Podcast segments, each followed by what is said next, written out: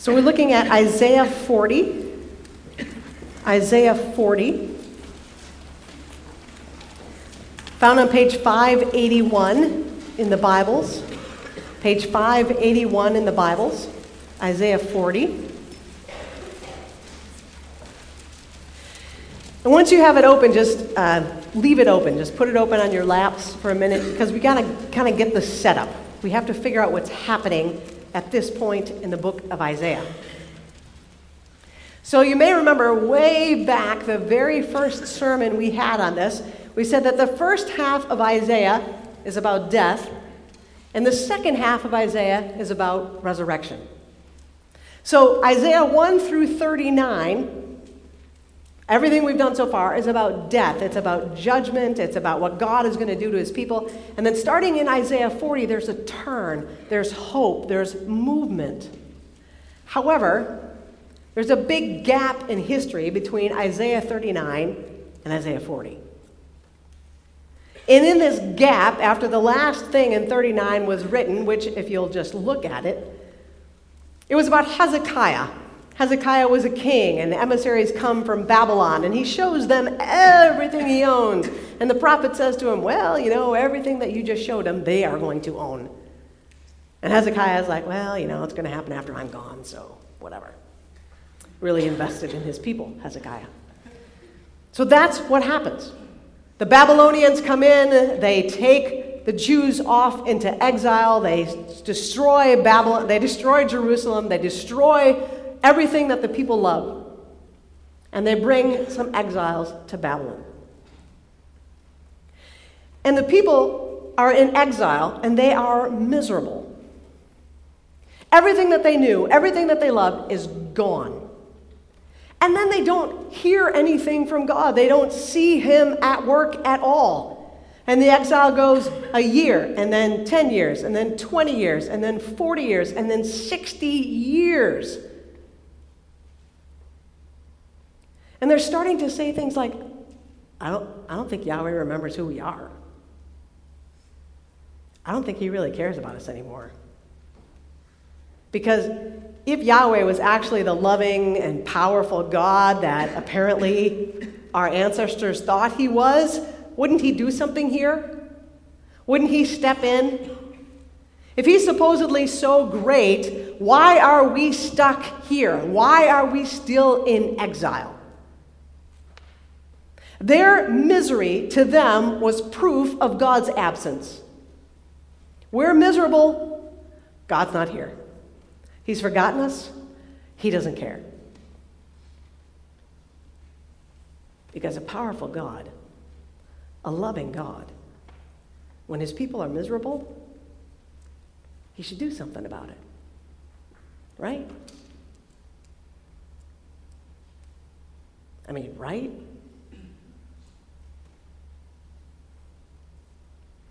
We get that.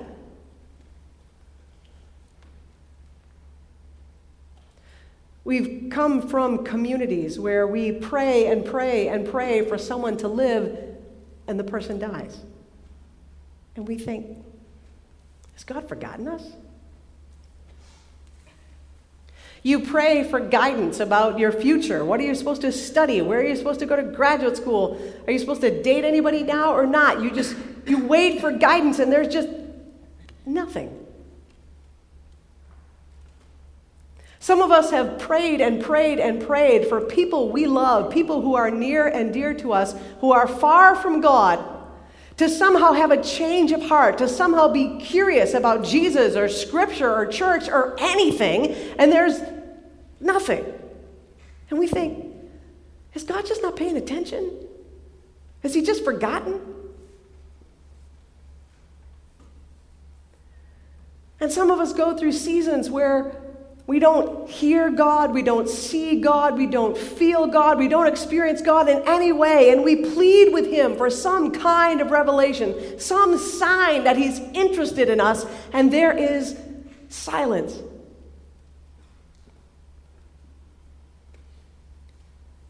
And we think, is God forgotten?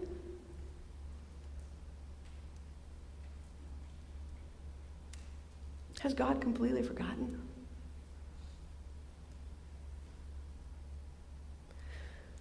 The community that the Jews were in, in Babylon, was a community that not in any way reinforced their trust in Yahweh. The Babylonians had built quite a nice empire all on their own. And so the Jews were ridiculed for believing in a powerful God. Why do you do that? Why do you believe in this God who's done nothing for you? You are in exile. We rule you. We own you.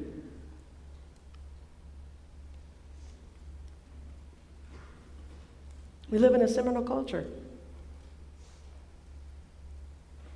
Why do you believe in a God who doesn't do what you want? I mean, shouldn't religion do something for you? Shouldn't it be working for you in some way? Oprah's got a new series out about belief and why people believe what they believe. And in her mind, it's all just neutral, you know? Believe whatever works for you. It's totally fine. So, the idea that you would want to believe in a God who demands more than he gives, why would you do that?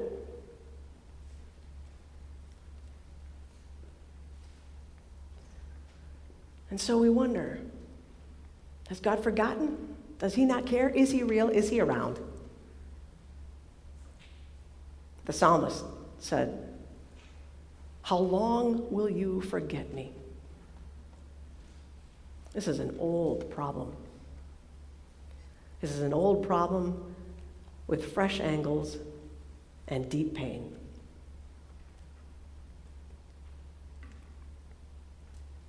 And it's into this.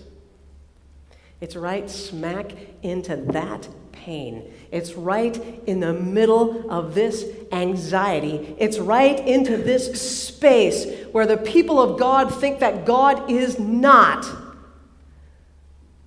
That Isaiah 40 comes. This is the hope. This, this is the new word. And we're going to walk through Isaiah 40. We'll kind of hit the beginning and the end of it a little more intimately. But look at how it starts. Now imagine the people have been in exile for over 60 years.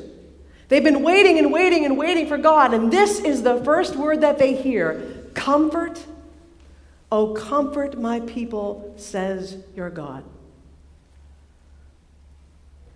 In Hebrew, the word comfort doesn't just mean, oh, you'll be okay, Mary, it'll be okay. It has a soothing aspect and an action aspect. I will make you feel better. I will give you some chicken soup, and then I will hunt down whoever it was who hurt you. That's the idea. Comfort with soothing and comfort with action. So, what is the action step that is taken? Verse 2 Speak tenderly to Jerusalem and cry to her that she's served her term, that her penalty is paid, that she's received from the Lord's hands double for all her sins. Now, we may read that and go, oh, well, she had like a 70 year sentence for disobedience. She served it, and now she's free. She's just done, like she's paid her debt, like it's all, it's all over. Except for the fact that 70 years in exile do not really make up for hundreds of years of disobedience. Hundreds of years of going after Baals and Ashtoreths. Hundreds of years of disobedience and ignoring the law. Hundreds of years of exploiting the poor, taking advantage of widows and orphans. Hundreds of years of arrogance and pride. Those things aren't paid off in 70 years in exile. So, what's happening here in verse 2 is God is acting. God is saying, I forgive you. You're forgiven. You're forgiven because I forgive you. Not because of anything you've done, but because that's who I am. And I forgive you. So, the action that God takes is to completely erase the sin. And that was a lot of sin. I mean, we've been talking about that for weeks, all the sin. He says, It's done. Speak tenderly to her. Tell her it's all taken care of. It's all done. And then in 3 through 5, we have this great image. A voice cries out, In the wilderness, prepare the way of the Lord, make straight in the desert a highway for our God. Every valley shall be lifted up, and every mountain and hill be made low. The uneven ground shall become level, and the rough places a plain. And the glory of the Lord shall be revealed, and all people shall see it together, for the mouth of the Lord has spoken. You see, back in this time period, when a king came back victorious from battle, the people would literally improve the roads. They would literally get out a road construction crew and level them out. They would fill in the potholes and they would take out the roots so that when the king came back victorious, if he was riding in a chariot, it would be a nice, smooth ride. Because it's very embarrassing to be a king coming back from battle and have your chariot get stuck in a pothole. it's very embarrassing. They're trying to avoid that at all costs. And so they prepare the road so he can just come in and like do the like the wave, you know? Like do the wave, coming on in, being royal, being victorious. And that's the image we're given here.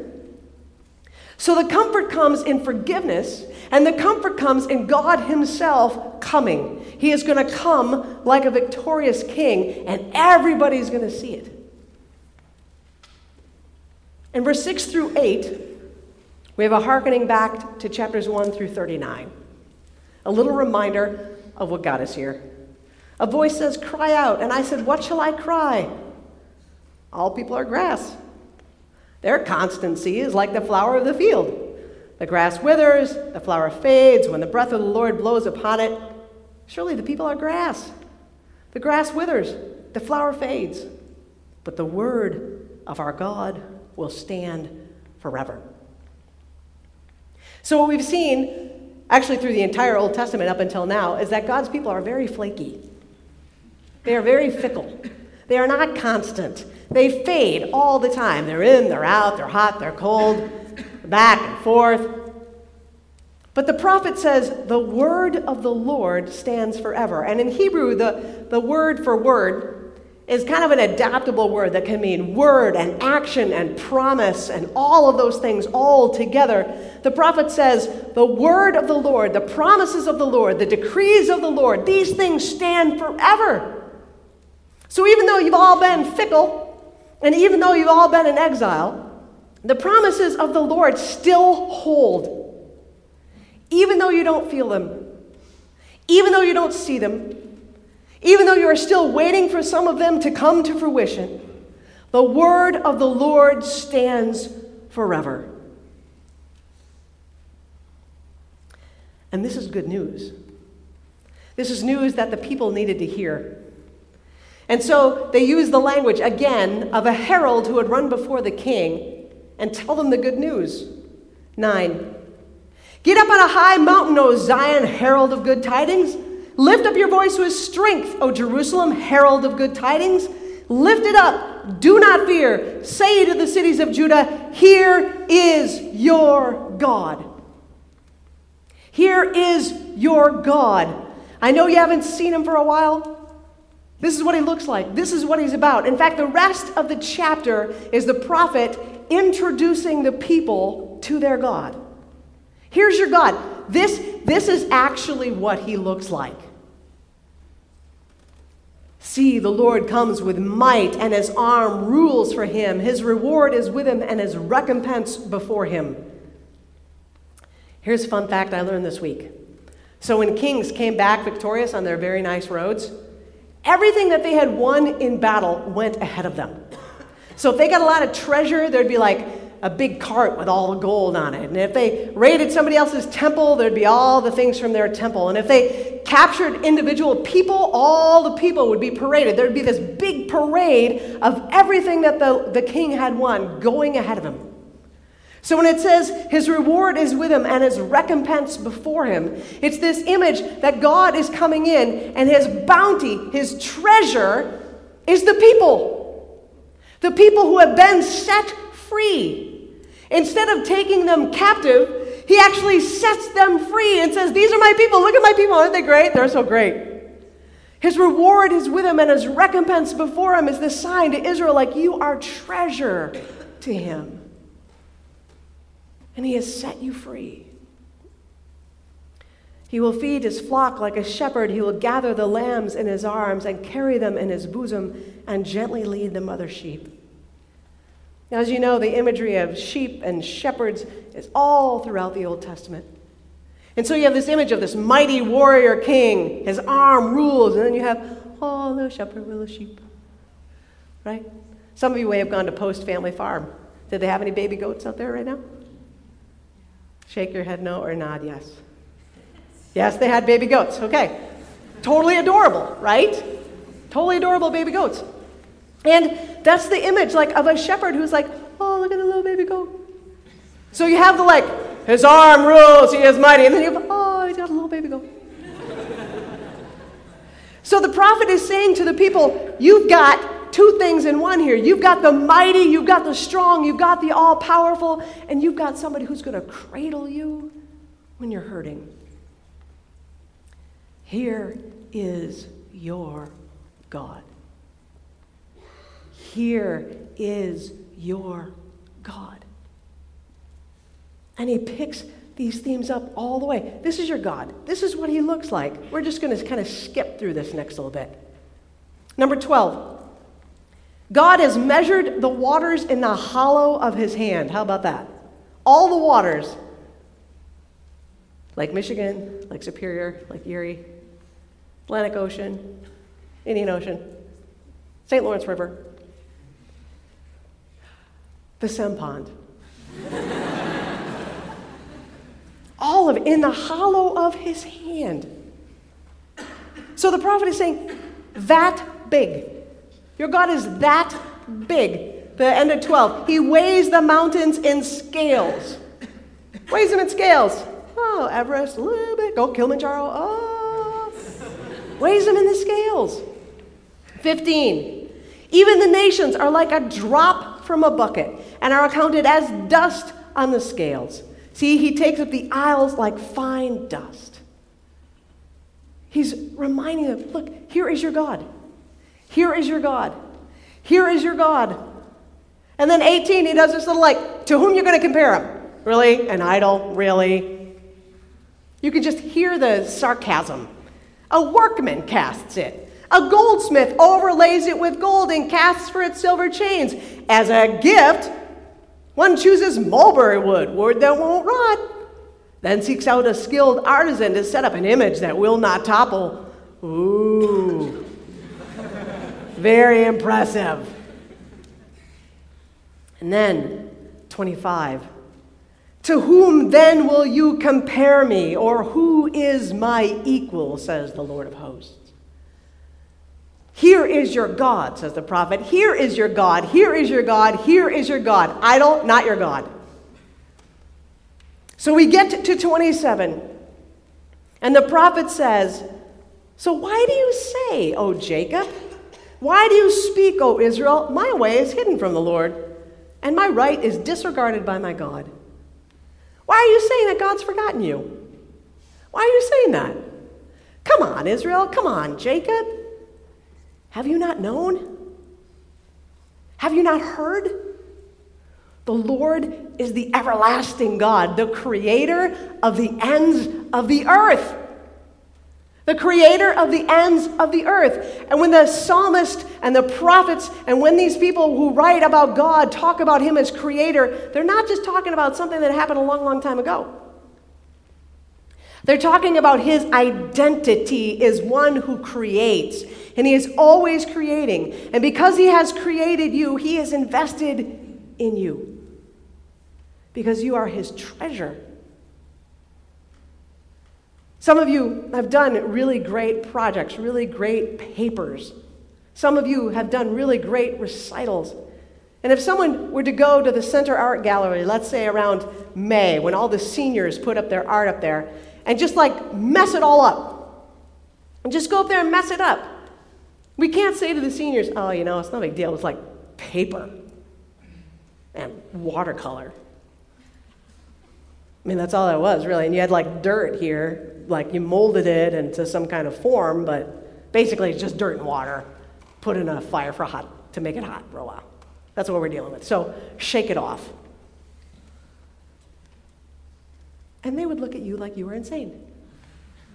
Because when you have created something, you have poured yourself into it. Your literal fingerprints are on it. You are proud of it. Some of you have written papers that should be put on your parents' refrigerators. You are proud of these things. You have poured yourself in. You have created. You don't forget that. You don't just throw that aside. So the prophet here is saying he's the creator of the ends of the earth. He doesn't forget. He doesn't faint or grow weary. His understanding is unsearchable. He gives power to the faint and strengthens the powerless. Even youths will faint and be weary, and the young will fall exhausted. But those who wait for the Lord will renew their strength. They will mount up on wings like eagles. They will run and not be weary. They will walk and not faint. This entire chapter is about reminding the people of who God is. Because the core problem is not that God has forgotten them. The core problem is that they have forgotten God. They have forgotten all about Him. They've forgotten who He is and His power and His hands and the scales and the majesty. They've totally forgotten Him. And when you forget God, you get into trouble. You're very susceptible to lies. You're very susceptible to other people saying, I don't think he's here. I think he's forgotten us. Their problem was not that God had forgotten them, their problem was that they had forgotten God. On Friday in chapel, we sang a song, and the lyrics of it were I believed the lie that you were not strong enough. I believed the lie that you were not strong enough. In Scripture, Satan is called the father of lies. And I think some of the lies he spreads most widely are lies about God that he's not strong enough. He can't really help you with that. The reason you don't feel him anymore is because he's not there. He doesn't really care about you that much. So pray all you want, but just know he's, he's busy doing other things. He's not strong enough. He doesn't love you that much. He's not that powerful. Why do you keep praying? Why do you keep giving and serving and doing all this stuff? Why do you keep worshiping a God who's so demanding? I mean, come on.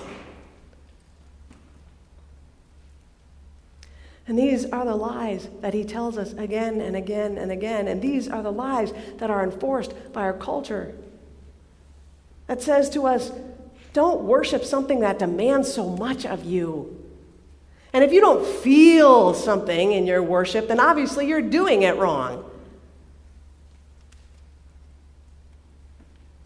These are the lies that come in again and again and again. So, how do we live as people who are in exile? We're still waiting for God to come back. How do we do this? At the end of this chapter, there's that really famous section. You know, it's find greeting cards and posters, and you see the eagle's wings, right?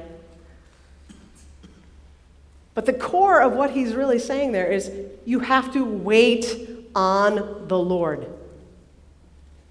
You have to wait on the Lord. Now, there's something unusual about this kind of waiting because he says it actually renews you. This kind of waiting renews you. So this isn't kind of the waiting that you wait in the line at Knollcrest and it's five o'clock and it's really long and everyone's there and you're just basically biding the time in awkward conversation until you actually get to go in and eat. It's not the waiting you do in class before your professor actually gets there and you're just checking random Facebook things just to pass the time. It's not waiting where we're just kind of hanging around unplugged and detached. To wait on the Lord is to remember what the Lord has done in the past and to anticipate what He's going to do in the future. To wait on the Lord is to be a storyteller. To wait on the Lord is to be one who says, I remember God. I remember what he has done. We remember what he has done. This is why the Jews have festival after festival after festival because they are remembering what God has done. This is why Scripture got written down, so that we could remember what God has done. And so when we wait on the Lord, we recall the testimonies. We recall how He provided for the people, how He took them out of Egypt, how He parted the sea, how He fed them with manna and water from a rock, how He gave them land, how He called them His beloved. We remember that one day there was this angel and she came and she talked to this girl and she said, You're going to have a baby, and that actually happened. And we remember this guy, Jesus. And remember that he really liked children. And we remember that he liked to raise people from the dead and heal people. And we remember that he was betrayed and that he was killed and that he rose again. And that between his resurrection and his ascension, he spent 40 days teaching all of his followers all the things they needed to know. And we remember that Peter, who denied him, Peter, who turned away, Peter, who said, I don't remember, I do not know, this is not my person. That Peter was forgiven and commissioned. We remember that even when we forget, God remembers and He restores us. And He says, I've got work for you to do. And we remember Peter on Pentecost giving the sermon, and then he goes and he heals people and he shapes the church. We remember. And we don't just remember these stories, we remember these stories. Remember the story about a man who had brain cancer and he died, and his parents sat right there and praised God. We remember that when we had confession time a few weeks ago, there were streams of us who went forward and said, I confess my sin and receive forgiveness. We remember that there are people in our community who are struggling under addiction and are moving toward recovery. We remember that when we had communion last week, we announced that the Community Care Fund giving is twice as much this year as it was last year. We remember and we tell these stories and we testify. And at the end of the Bible study on Isaiah, at the end of this series, we're going to have a service where we testify. We're going to have a service where we tell stories and say, This is what I learned. This is what God taught me through Isaiah. This is how we wait on the Lord. And we do it together. This is how we wait on the Lord. We remember who He is and what He has done. We tell the stories of who He is and what He has done because he is the creator of the ends of the earth. And he's the one who holds you in the palm of his hand. We remember. We remember. We remember the God who never forgets.